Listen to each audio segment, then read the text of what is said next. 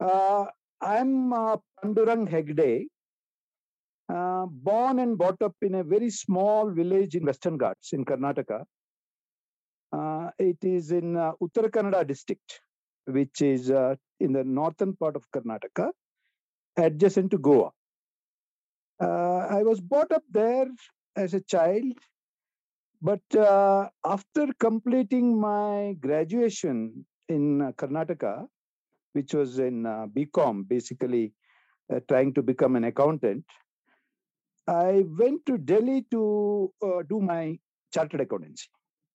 And there, uh, uh, while trying to become a CA, you know, I felt, uh, you know, the accounts is not my cup of tea. So I quit that and I joined the University of Delhi in the Delhi School of Social Work, where I did my two years uh, post graduation in social work. The Chipko movement was going on, hmm, already started in Himalayas. And uh, I thought this is a wonderful opportunity that uh, uh, Chipko is being uh, launched and it is uh, going on since uh, 73, 1973 in Himalayas. Oh, why not I also go and join that movement? And that is how I was, in fact, dragged or influenced by the Chipko. And as part of my uh, uh, kind of dissertation we have to do after uh, post graduation, I opted to do it with the Chipko movement. Chipko is a Hindi word which means uh, to embrace, to hug. And the Chipko movement was started in the Himalayas in 1973 when the contractors uh, wanted to fell the trees uh, to make uh, sports, uh, mm, you know, cricket bats or all the contractors from uh, the plain area. They wanted to fell the trees, and the village women said, when the trees are cut, then there will be a lot of uh, problems for us. Basically, the water will be scarce, the fodder will be scarce. So we'll not allow you to fell the trees. And uh, they embraced the trees. And uh, that is how the Chipko movement started in the Himalayas. 1973, as I repeatedly say, because in 78, it was at the height, the peak of the movement. And uh, I got an opportunity to be part of it. And uh, Sundarlal Bahugunaji is one of the uh, main leaders of the Chipko, uh, whom we have uh, lost during COVID uh, just about four months before in the banks of the Ganges, where he has a very beautiful ashram, like the Gandhian ashrams. I, I go there, and the first question Bahugunaji asked me is that, uh, young man, it's very good that you have come here, but if you are here in order to do, uh, you know, build up your career or to get to some good job, then uh, I would suggest that you better go back because uh, this is not the place for careeristic people or for securing jobs, very secured uh, career, etc. This is an, uh, a place where we train the activists. This is the place where the activists give voice to the nature, to the forests, to the rivers, and all other uh, creatures in the nature who cannot speak. So, if you want to become the spokesperson of that, then you please be with us. Otherwise, better uh, you leave this place because you will be wasting your time. And I said, uh, definitely, I want to be part of the Chipko. And uh, that is how I was uh, introduced to Chipko. And uh, at that time, I was uh, I just finished my post graduation. I was 22 years old. I spent about three months there organizing. You know, they were organizing protests in many villages, and the great old M.S. Swaminathan was the uh, was the forest secretary then, who visited the place. So I still remember that uh, when uh, M.S. Swaminathan was there, and we were all the, you know, the Chipko women was there. uh, we interacted, and uh, at that juncture, uh, you know, I learned uh, the real uh, the how to become an activist of the movement. You know, like one of the things, in addition to organizing a grassroots action, he said, "Look, uh, Pandurang, if you have to take this message, then the best is to travel by foot. which is Padyatra. And uh, in order to do Padyatra, the secret is that you don't keep a single paisa in your pocket, no rupees. And uh, you have this Chipko message, which is to save the forest and how to do it. You, you have already learned since three months. And uh, you go from village to village. And when you enter a village, when you start do- talking, etc., if they offer you food, you accept. If they offer you accommodation, you accept. If they don't give, then there is a local school or there is a local temple. You sleep there. And uh, he said, this with this message, uh, you go on a padyatra to spread the Chipko message. And there were other uh, colleagues of mine also who were uh, part of the Chipko activists. So we started walking from village to village. And that was an eye opening for me because uh, for the first time I realized the, how uh, warm and with what kind of love the village people were welcoming us. We never faced any problem of food or accommodation, but uh, we were learning from those villages as why the forest was getting destroyed, how the oak trees, which provide water, if that goes, then the streams dry up. So it was not uh, only spreading the message of forest, but trying to learn from the villages and also the village economy itself, how it is based on biomass economy, not the industrial economy. Uh, once if the forests are there, then it will give you the basics. The slogan is like this. What do the forests give? What do क्या है जंगल के उपकार in Hindi? Which means what do the forests give? मट्टी पानी और बयार this is the answer मट्टी पानी और बयार जिंदा रहने का आधार you know matti pani means uh, of course you know uh, soil and water bayar means air. So the the foundation for the humanity human civilization or any kind of life on this earth is based basically on these three capitals of humankind soil water and air. So the chipko uh, you know, though people say that it is a ecological movement or environmental movement, I totally disagree with that. And I, I would say that uh, Chipko and Apiko, I will come to Apiko later, what we are saying is, uh, you know, in order to survive for the human survival or any kind of life on this earth, we need to, first of all, protect these three basic capitals of humankind.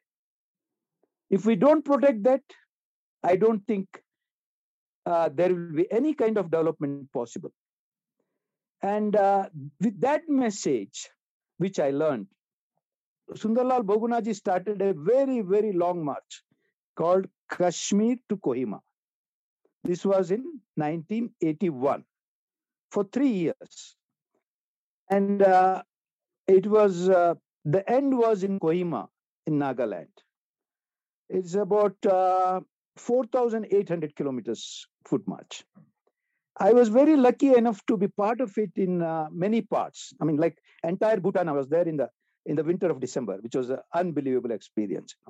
Very fascinating uh, stages in my life because I, when I look back, uh, I wonder uh, how it was possible to, you know, do a padyatra in the Himalayas for three years continuously and uh, spread the message without any money, no sponsorship.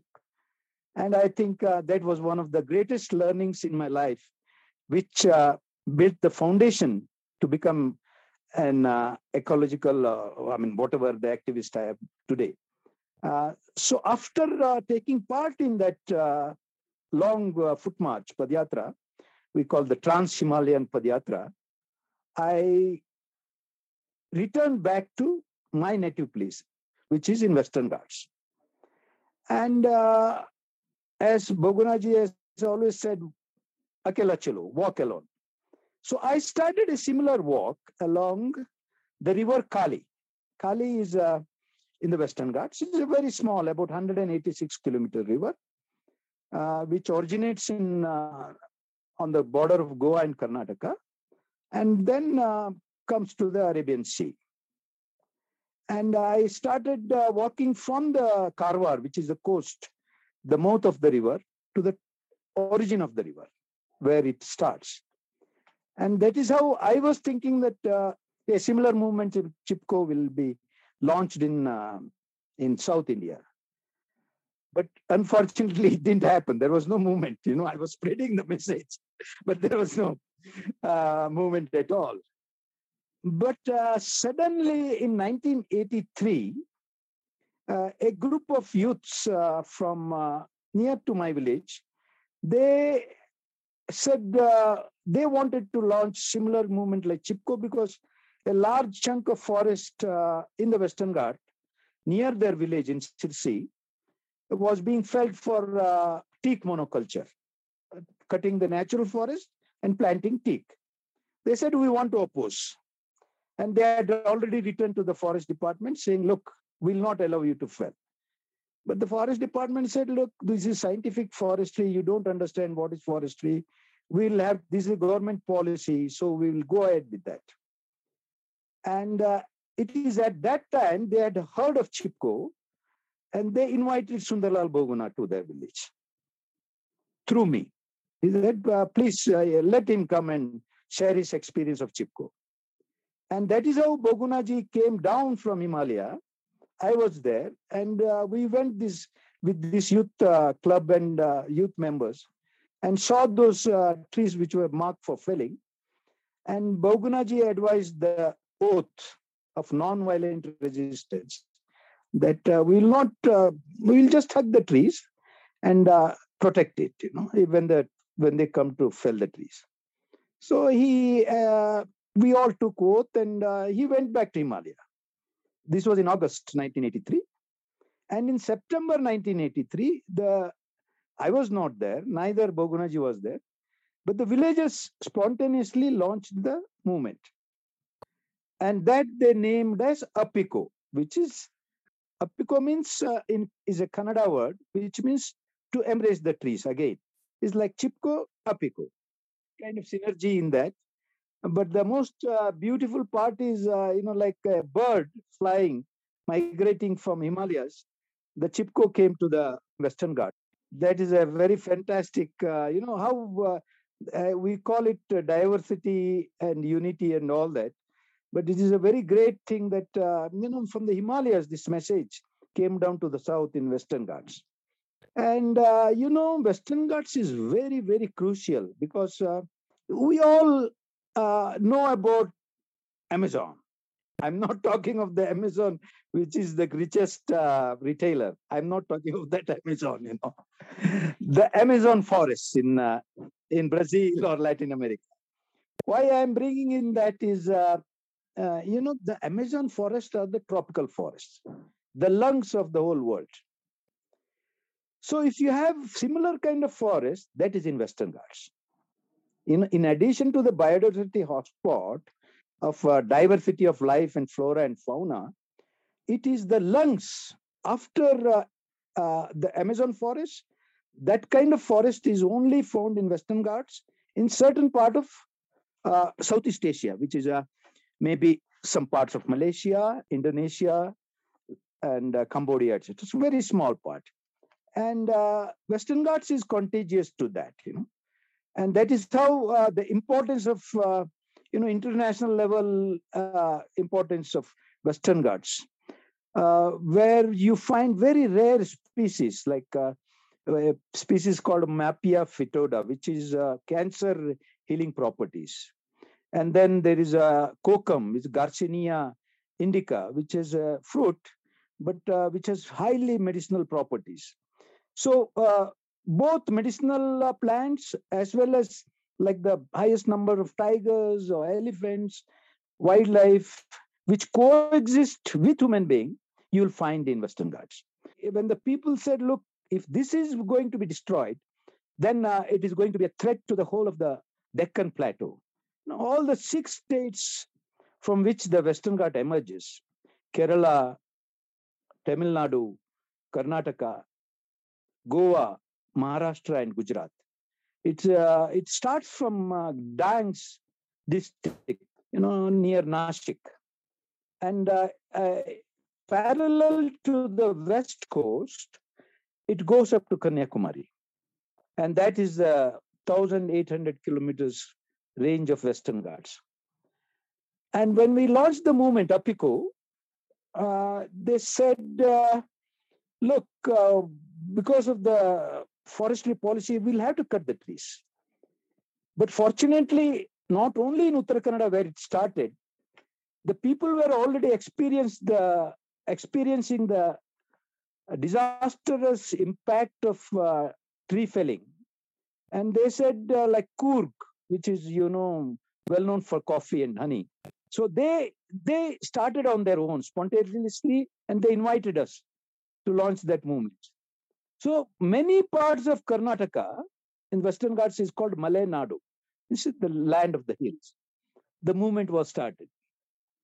So the government was forced to listen to this, and uh, came down, and uh, we had uh, several, uh, you know, padyatras and awareness, and you know, the stopping of the actual felling in many parts. So it became a very big uh, grassroots movement in South India. And uh, within a span of, uh, you know, 1983, it was launched. 1989, six years, the government changed the forest policy, which is a very great achievement because uh, I feel it is also because of the, the goodwill of the Chipko and Bahugunaji's effort. Ramakrishna Hegde was the chief minister against whom we had to fight. But uh, they were very proactive, you see. And they, uh, 1989 was the policy change where uh, they said uh, no felling of the green trees in the natural forest of Western Ghats, which was a fantastic achievement. And by that time, uh, Apiko and Chipko had become legendary thing, and you know it was introduced in the textbooks. It was everybody was talking of that, and so it was become a household name all across uh, India, uh, especially in Karnataka. And that is the time we said uh, we cannot restrict this uh, Apiko or just to just to Karnataka because uh, Western Ghats is spread over, know, all these six states. So that is how we launched the entire to protect the Western Ghats, Save Western Ghats movement, S, SWGM, Save Western Ghats movement. And again, following the principles of the Chipko, a Padyatra was launched from Kanyakumari, which uh, came to Goa, and another uh, same part uh, from the Dangs in Gujarat across uh, Western Ghats to Goa. So two teams started walking in 1987, and that is how uh, Save Western Ghat movement again was launched on a big scale. Uh, so there was uh, already, you know, Chipko was going on, there was Apiko, and there was spreading of this message. But uh, despite all these great achievements, what we saw was that uh, the, the threats were not now from the forestry departments, but the threat is from the so-called development itself. Because now they were building uh, nuclear power plants in, in my own district, which is Uttar Kannada. They were building uh, many hydel projects like Gundia or uh, uh, Sharavati, or many, many uh, projects they had planned. And then there were uh, mining projects. And then there were plantation projects. Plantation in the sense they wanted to convert uh, the Western Ghat forest, which is very good for uh, coffee and tea. So they wanted large areas to be planted with tea estates. And that is the time we said, look, uh, we need to have a comprehensive policy on entire Western Ghats. Uh, so the threat to the whole uh, the forest diversity of Western Ghat was multiple from various sectors, and uh, that is uh, when uh, in 2009 we wanted to kind of relaunch the Save Western Ghat movement. And uh, we, again, we had a very big gathering uh, in Goa to celebrate uh, the Save Western Ghat movement. And uh, this kind of move, uh, celebrations of Western Ghat was held every year. And 2010, when it was held in uh, uh, in Nilgiris, uh, we invited Jairam Ramesh, who was the uh, Minister for Environment. And we said, uh, first, you please listen to the activists, what they want to say, and then come up with your response. We don't want you to just uh, give your talk and go. To which he agreed. And in that meeting of Save Western Ghat, we put forward the idea that, uh, you know, the government should look at uh, Western Ghats in totality and appoint a committee of experts so that uh, they come up with a suggestion which should be implemented by the government. Uh, and I think uh, Jairam Ramesh took it very sportively. And, and immediately on the dais itself, he announced that uh, the central government will uh, appoint a committee on Western Ghats. And uh, within uh, a week, uh, Western Ghats uh, expert panel on ecology and environment, which is uh, WGEEP, under the chairmanship of Dr. Madhav Gadgil, Professor Madhav Gadgil, who is a very well-known uh, ecologist, uh, was set up and uh, asked to give a comprehensive report as how Western Ghats can be protected, what conservation measures need to be taken, and how to go about it. And uh, I think that was a very great achievement because, uh, you know, uh, for Western Ghats, something to a proactive policy by the central government to, to look into the matter and to listen to our demands, which was a, which I feel was a, a great achievement. And uh, in a span of uh, one and a half years, Madhav Gadgil uh, committee met uh, numerous people, not only the ordinary people, but uh, academicians, politicians, you know, Gram Panchayat people. So everybody, they held many, many public uh, consultations and submitted the report, which is known as Gadgil Committee report. Uh, which is a fantastic achievement. But uh, what happened was that uh, uh minister has changed. I mean, Jairam uh, Ramesh got changed from Ministry of Environment to others. Jayanti Natarajan came the became the Minister of Environment. But uh, they didn't want to release the report. The central government, which appointed the committee and which got the report, didn't want to release the report. We had to go to the you know, RTI and see. But that said, they, they said, no, no, we can't release very confidential, uh, you know, uh, report which uh, we cannot release it.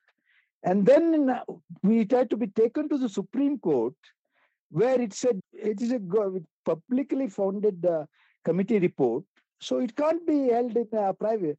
You know, it can't be just confidential. Please release it.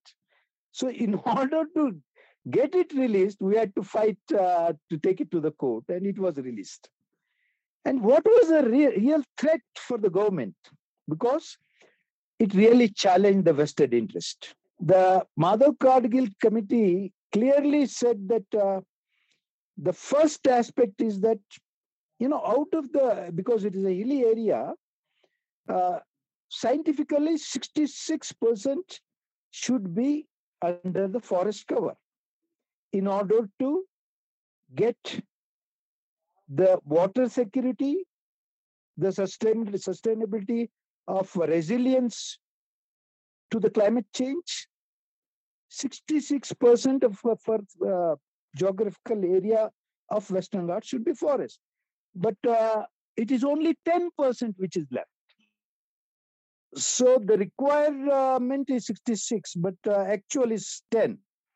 And uh, Professor Gadgil suggested many ways uh, of how to protect, how to conserve, what measures should be taken. And uh, in fact, uh, if those measures were implemented, the destructive activity 2018, 2019, and just yesterday, day before yesterday, because of which 24 people were killed in Idukki. That could have been stopped. So uh, his predictions have totally come true. That uh, if you if you are not taking care of this sensitive, uh, ecologically sensitive areas of Western Ghats, you are going to end up in a total disaster. And I think uh, instead of accepting uh, Professor uh, Gadgil's recommendation, the central government appointed another committee under the chairmanship of Dr. Kasturi Rangan, a well-known uh, space uh, scientist. Uh, the basic idea was, uh, I mean, the terms of reference for this committee was to look into Madhav Gadgil's committee report and suggest the ways way out. Uh, but what they did was reduce the whole area of conservation to just 37%. And they said uh, within that also there were many dilutions. So that uh, the ongoing destructive activity like microhydel projects can go ahead, you know. And the central government said, look, we are going to accept uh, Kasturi Rangan's report and not the Gadgil's report. Then we were uh, in a dilemma what to do. And we said, okay, at least something is better than nothing. Accept the uh, Kasturi Rangan report and let us preserve at least 37% of whatever we have.